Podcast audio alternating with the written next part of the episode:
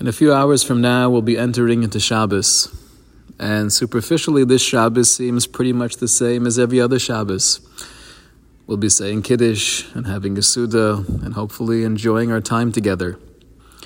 But the truth is, as many of us know, the Seforim tell us that the last Shabbos of the year has a very special, very unique power in being able to be misakim, to rectify or infuse Kedusha into all of the previous Shabbosos.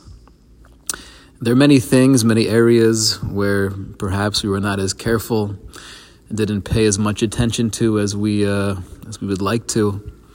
In the realm of shamor, of refraining from malacha, everyone has their own challenges of doing little things or subtleties that they might not focus on, but it's probably not the best thing to be doing on Shabbos.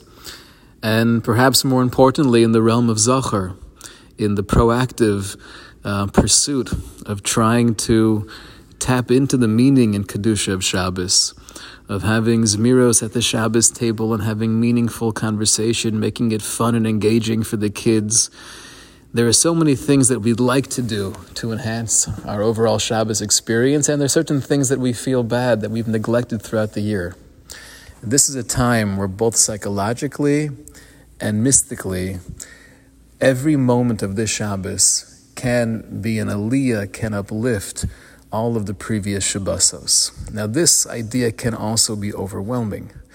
And there's no possible way for us to maximize every second of this Shabbos. We have to be realistic.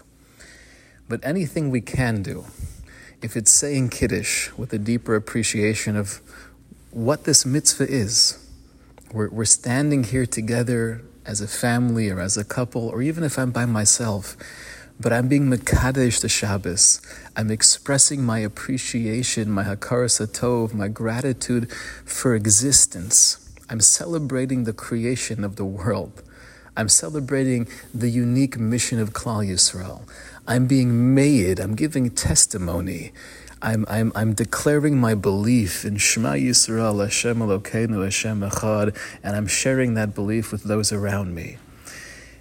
Anything we can do to uplift any moment of this Shabbos has an impact that's far beyond our own comprehension. HaKadosh Baruch Hu should bless all of us and enable us to have a meaningful, a joyful, and a transformative Shabbos, being able to raise up all of the Shabbosos of the past and Amir Hashem, allow us to enter into the new year with a new appreciation, a new reverence, a new opportunity of what Shabbos has to offer. Wishing everybody a wonderful Shabbos.